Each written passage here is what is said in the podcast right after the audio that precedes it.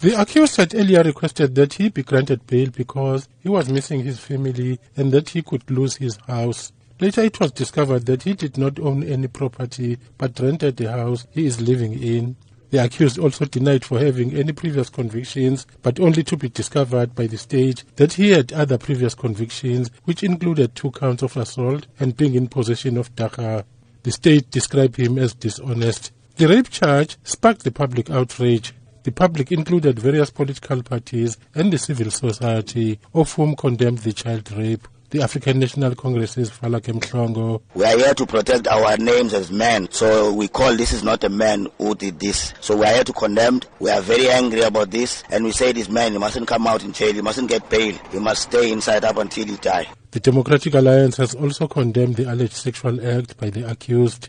DA's Rafik Shire. Our thoughts are that the criminal justice system in this case must work, because it can't be that a child can be traumatized by their own parent. People are supposed to trust their parents. That's number one. Number two, we think that the state institutions sometimes are also failing the community. For example, in this case, the social workers were aware of the situation in this house. They should have intervened.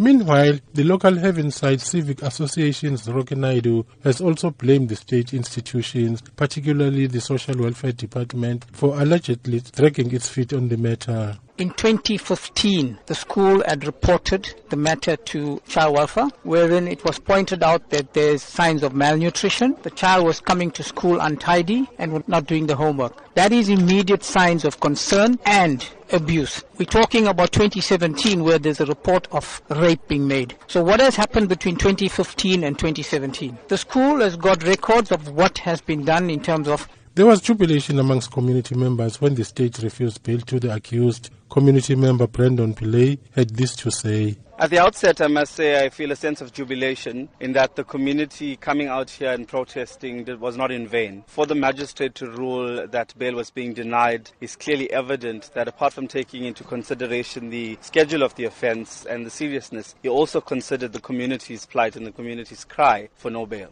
The matter has been adjourned to the Devon Regional Court for trial on the 10th of April this year. The accused will remain in custody. I'm Cyril Mguni in Devon.